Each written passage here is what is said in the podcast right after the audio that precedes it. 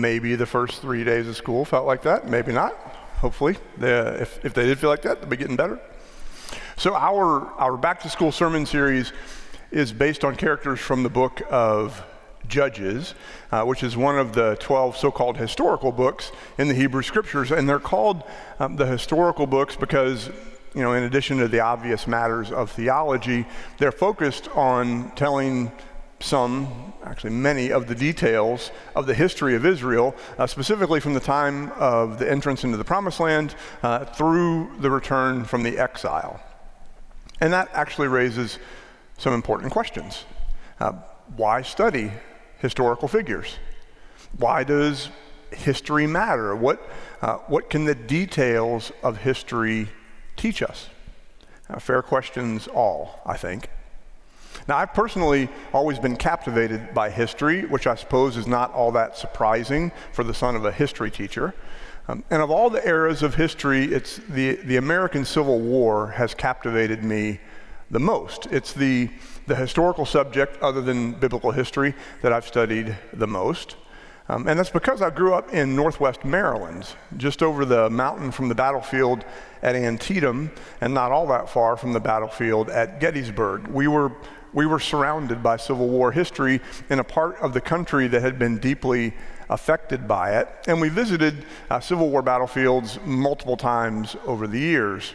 The subject of the Civil War, and especially uh, its major characters, has remained a lifelong interest of mine. And so it's not uh, surprising that uh, in the midst of a sermon series called The Struggle Bus, about a nation going through one of its most difficult periods, the Civil War era is on my mind. One summer, many years ago, before Whitney and I had kids, uh, we were driving back from a vacation in Georgia, which meant that we drove right through Vicksburg, Mississippi. So, of course, I wanted to stop and see the Vicksburg National Military Park. I mean, um, if you're a Civil War buff at all, you know that the, the Union victory at Vicksburg, led by General Ulysses S. Grant, was arguably the most important turning point of the war, not least because it got Grant promoted to commanding general by Lincoln, which was arguably Lincoln's most important military decision of the war. Listen, I had read about this my whole life. We, we had to stop and, and see this park. Now, Whitney, on the other hand, um, well, she's an industrial engineer by training and by temperament, and she was, she's not a Civil War enthusiast. She was reluctant to make a stop on the way back from vacation at Vicksburg. But she loves me, so she humored me. At the visitor center, we discovered that they had two options for self guided audio driving tours. One was two hours long, the other was four hours long, and I obviously wanted the four hour tour, right? Whitney insisted that the two hour tour would be plenty, and so that's what we chose. So we got in the car and we, we drove a little ways um, to a turnoff with a sign and I parked and I turned off the audio and I got out of the car and she looked at me and said, What are you doing? I said, Well, this is what you do at battlefields. Like, I, I, like to visualize what it must have been like on the field. I like to ponder the, the courage and the sacrifice of those who fought. I actually like to read the signs. Like, if you look at this picture, there's a sign by that cannon right there. I like to read the sign. All the signs I like to read, preferably. And the look on her face told me how she felt about that. it was hot. It was muggy. It was July or August in Mississippi. Surely, after two hours in the air conditioned car, we would get the gist, is what is the argument she made. Well, long story short, that two hour driving tour took us a half day to get through, give or take. Uh, she still gives me a hard time about it all these years later, being convinced that had we taken the four hour tour, we very well may still be on the field at Vicksburg. On the bookshelf in my office, there's a, a brilliant 3,000 page, three volume work called The Civil War A Narrative. Its author was a Mississippian named Shelby Foote, uh, who became best known for his appearances on uh, Ken Burns' 1990 documentary called The Civil War on PBS. Has anybody here seen that? Okay, yeah, thank you. So I owned a copy of that documentary, 11 and a half hours. I had them on a, it, the VHS tapes that they came on was like were this, this wide. I watched them more than once over the years. If you watch them, you know who Shelby Foote is. In the first volume of his epic three volume narrative of the war, Foote wrote about the man whose wisdom and boldness led to victory an army that had struggled mightily for the first two years of the war. The hero of Vicksburg, Ulysses S. Grant. He writes Grant was something rare in that or any war. He could learn from experience. I'm going to come back to Grant later, but this idea of, of learning from experience is a, a vital life skill for every human being, but particularly for leaders. And as we'll discover in this series on Judges, failing to learn from experience is a great way to get stuck on the struggle bus. So, this is week two of our back to school sermon series about a difficult time in our faith history. Last week, uh, we talked about Joshua, one of the truly great leaders in the history of Israel, who had brought God's people to the promised land. They had defeated many of those who were already living there, they had occupied most of the land that God had promised. But the, the 25 year leadership of Joshua had ended in uncertainty. We wrote about this last week. Shortly before his death, he gathered the people to renew their covenant with God. And he challenged them to, to choose God and to turn away from the idols and the false gods of their new neighbors. He promised them that, that uh, if they kept the covenant, things would go well, but that if they did not, things would go poorly. And Joshua and his generation um, dies. And the book of Judges, early on, which follows the book of Joshua in the Bible, tells us that another generation grew up after them who did not know the Lord or the work that he had done for Israel. And at least seven times in the 21 chapters of the book of Judges, over and over again, we're told that the Israelites did what was evil in the sight of the Lord. That's the phrase. The Israelites did what was evil in the sight of the Lord. And for two centuries, they stay stuck in this vicious cycle that Joshua had predicted. They stray from God, and then things get bad. And then uh, they cry out to God for help. And then God answers them by raising up a new leader. God's grace comes before the change in behavior. So God doesn't reward good behavior. God, they cry out. God raises up a new leader, and things get really good until the people stray again. They most decidedly do not learn from experience. And during this era of uh, the judges, the 12 tribes of, of, of Israel are not united. They're a, a loose uh, confederation. They have ongoing power struggles uh, internally. Externally, they endure continuing warfare with the Canaanites who had been uh, in the land when the people arrived as well as numerous foreign tribes, so they're at war with lots of different people. In short, they were beset by challenges during this era within and without, led by leaders of varying ability. And so, what we're going to read about this week and next is one of the uh, effective leaders of this era. This is Judges chapter 4, verses 1 to 10. And I'm just going to tell you now there are so many names in these 10 verses, and I worked very hard to write in the margins of my Bible exactly how to pronounce all these names. Um, if I mispronounce any of them, don't correct me. It's fine. You can tell me later. So, this is Judges 4 1 to 10. Listen, friends, for the word of God as it is proclaimed by God's servant, the author of Judges. The Israelites did what was evil in the sight of the Lord after Ehud died. So the Lord sold them into the hand of King Jabin of Canaan, who reigned in Hazor. The commander of his army was Sisera, who lived in that place there. it's not important. It's not important. The H, H town. Then the Israelites cried out to the Lord for help. For he, Jabin, had 900 chariots of iron and had oppressed the Israelites cruelly 20 years. At that time, Deborah, who was a prophetess, wife of Lapidoth, was judging Israel. She used to sit under the palm of Deborah. She had the, the tree was named after her between Ramah and Bethel in the hill country of Ephraim, and the Israelites came up to her for judgment.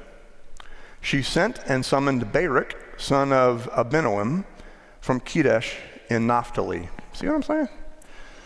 And said to him, The Lord, the God of Israel, commands you, Go, take position at Mount Tabor bringing 10,000 from the tribe of Naphtali and the tribe of Zebulun, I will draw out Sisera, the general of Jabin's army, to meet you by the, by the Wadi Kishon with his chariots and his troops, and I will give him into your hand. Barak said to her, If you will go with me, I will go, but if you will not go with me, I will not go. And she said, I will surely go with you. Nevertheless, the road on which you are going will not lead to your glory for the Lord will sell Sisera into the hand of a woman. Then Deborah got up and went with Barak to Kedesh. Barak summoned Zebulun and Naphtali to Kedesh, and 10,000 warriors went up behind him, and Deborah went up with him. This is the word of God for the people of God. Thanks be to God. A couple of years ago, I read Ron Chernow's uh, biography of Ulysses S. Grant who was a Methodist, by the way. Um, I, I didn't know much about Grant's personal story to that point, like the fact that he was a Methodist, by the way. Uh, but this is a fantastic biography. I, I'm going to read it again at some point. If you're interested in the subject at all, I'd highly recommend uh, Chernow in general, but, but certainly this particular biography. Shelby Foote made the point that, that Grant was that rarest of military leaders, one who who possessed an ego manageable enough uh, to learn from experience, and especially from his mistakes. And you could argue that's an essential trait for, for any leader. Um, he was not inclined to keep doing the same thing over and over if it wasn't working. And in the course of the whole war, that included learning from the mistakes of the, the leaders he replaced. Taking over from a series of mediocre commanding generals, Grant had to figure out how to defeat one of the greatest military minds in American history, Robert E. Lee. And of course, we all know the story, even if we only know it in broad brushes. Figure it out, he did. And thank God he did, obviously. His wisdom and boldness helped get this great nation off of the struggle bus that we had been on. Reflecting later on what he learned, uh, Grant said, The art of war is simple enough. You, you find out where your enemy is, you get at him as soon as you can, you strike him as hard as you can, and you keep moving on. It was a lesson that would, that would take him and his army all the way to the Confederate surrender at Appomattox. Now, I'm guessing that Ulysses S. Grant did not get his military advice from Deborah. But but the two of them shared the wisdom and boldness that their respective eras required. In this period of Israel's history, uh, judges were not judges in the modern sense, meaning um, those who weigh evidence and issue decisions in civil or criminal trials. Judges in this era uh, were rulers, and in some cases, they were essentially local warlords with the charisma to inspire people to follow them. Like everything else during this era, there were some highlights and there were some disasters. The stories in the book of Judges uh, alternate between good, effective leaders like Deborah and less effective ones like Samson, a name you've probably heard. We're going to cover him in week four. The reason Deborah is getting two weeks in this sermon series is because she is the only woman in the Old Testament who holds such an important position of leadership and authority. So if, if anyone ever tries to tell you that, that women should not lead people of faith, some people believe that, you can just tell them that God has been calling women to leadership since at least the 12th century BC. Uh, this image is on the Nebraska State Capitol. It's, it's called Deborah Judging Israel. So we're told that, that Deborah is a prophetess at a holy site near Bethel in the, in the north of Canaan. We're told that the people came to her for decisions on important matters. She was known for her wisdom and her boldness. As a trusted leader, Deborah is approached by her fellow Israelites to lead a revolt against King Jabin the, Can- the Canaanite. Uh, those living in the, the northern part of the Promised Land had been oppressed for 20 years by Jabin. They had been uh, led by ineffective leaders, presumably those without faith, and they had endured this generation long oppression until they came to the right person. Now, the translation that, that we read from here in worship, the New Revised Standard Version, uh, says that Deborah was, quote, the wife of Lapidoth.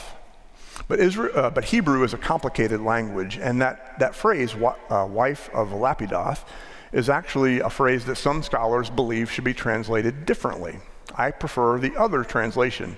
The Hebrew there could also mean fiery woman, which is just the type of leader you'd want if you're trying to throw off the reign of a 20 year oppressor. We're told that Jabin's general is a man named Sisera. It's an unusual name. It's not a name from the languages of the people in that era. That means Sisera is probably a mercenary from one of those foreign tribes, so a formidable opponent. And we're told that Jabin had iron chariots, which would have given him a tremendous technological advantage. The, the Israelites, the Hebrews, did not master the art of ironworking until the time of Saul and David, much, much later. So it's like these, um, these, guy, these people on foot are facing 900 tanks. That's the way we can think of it. And the only way that God's people are going to possibly prevail against such a dominant foe would be through the power of God. And so, on behalf of God, Deborah identified a man named Barak to lead the army. And of the 12 tribes of Israel, we're told that two agree to fight the, the Galilean tribes of Naphtali and Zebulun, because remember, uh, God's people are not united at this point. And so it's only the tribes who are affected in that region in the north of the land who are interested in helping to throw off Jabin's rule. And we, we left off the reading with this dramatic scene where 10,000 warriors are assembled on Mount Tabor uh, to meet the army of the king who had oppressed them for a generation. Another leader with wisdom and boldness, Ulysses S. Grant, writing 3,000 years later, would say uh, the distant rear of an army engaged in battle is not the best place from which to judge correctly what is going on in front. It's a maxim that, that Deborah must have known. because she rode with the army that she had ordered into battle, herself facing the chariots of the enemy and the mercenary general commanding them. So let's see how it turns out. This is chapter 4, verses 11 to 16. I'm going to skip um, part in the middle. You're welcome to read those verses on your own. I'll come back to the end of the chapter. So listen again, friends, for God's word. Now, Heber the Kenite had separated from the other Kenites, that is, the descendants of Hobab, the father in law of Moses, and had encamped as far away as, which is near Kedesh. When Sisera was told that Barak, son of Abinoam, had gone up to Mount Tabor, Sisera called out all his chariots, all of them, 900 chariots of iron and all the troops who were with him from the place they had come from to Wadi Kishon. And he's imagining, of course, that these two tribes of Israelites are just going to run. There's 900 chariots and all these troops. He thinks he's making a scene. But then Deborah, Deborah said to Barak, Up, for this is the day on which the Lord has given Sisera into your hand. The Lord is indeed going out before you. So Barak went down from Mount Tabor with 10,000 warriors following him, and the Lord threw the Lord threw Sisera and all his chariots and all his army into a panic before Barak. Sisera got down from his chariot and fled away on foot, while Barak pursued the chariots and the army back to where they came from. All the army of Sisera fell by the sword. No one was left. So on that day, God subdued King Jabin of Canaan before the Israelites. Then the hand of the Israelites bore harder and harder on King Jabin of Canaan until they destroyed King Jabin of Canaan. The book of Judges is about a difficult time in our faith history. It's a time when God's people uh, struggled. They struggled to remain faithful. They struggled with enemies all around them.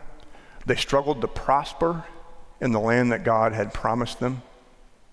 And, and just as Joshua had foreseen, and just as Joshua had warned them about, they went through periods of time when they forgot their faith commitments to God and to each other. And worse, they went through times when they intentionally chose idols over God. And for two centuries, this went on.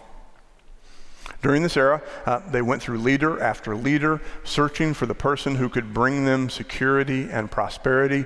The, the book of Judges records plenty of failures along the way. There are some grim, grim stories in the book of Judges. But in Deborah, they found a faithful leader. and that made all the difference. She's one of the best in this era of struggle. She's one of the most important figures of the Old Testament, even though she only gets a couple, couple chapters dedicated to her. She's a leader with, with wisdom and boldness, but more specifically, wisdom and boldness that is, is rooted in her faith in the one God. Now, next week, we're going to read chapter 5, which is a poem. It's the poetic version of um, this story of Deborah. And we're going to read that thanks to Deborah's leadership, guided wisely and boldly by God, God's people would be rewarded with four decades of peace. They had endured a generation of oppression.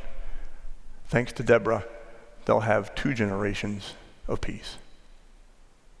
Now, you may be thinking, so what?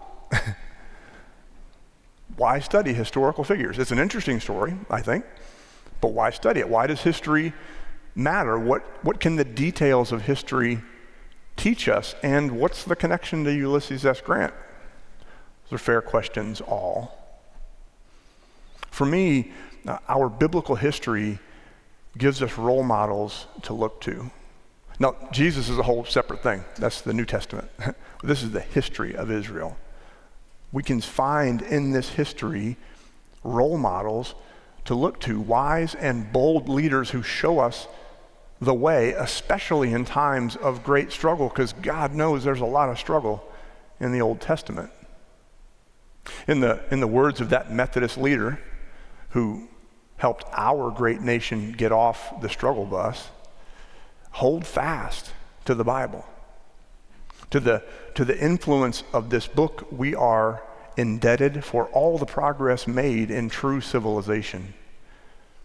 And to this, we must look as our guide to the future.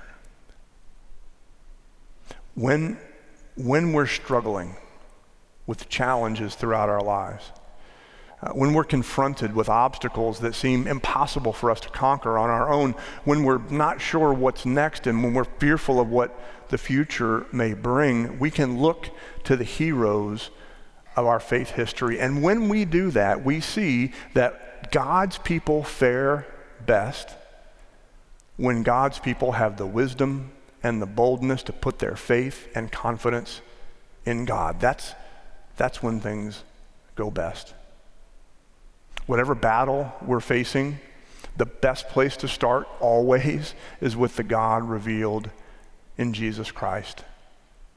And so we turn to God in prayer, and we turn to God in silence, and we turn to God in faith, trusting that God is with us in the struggle always, and that God will never let us down.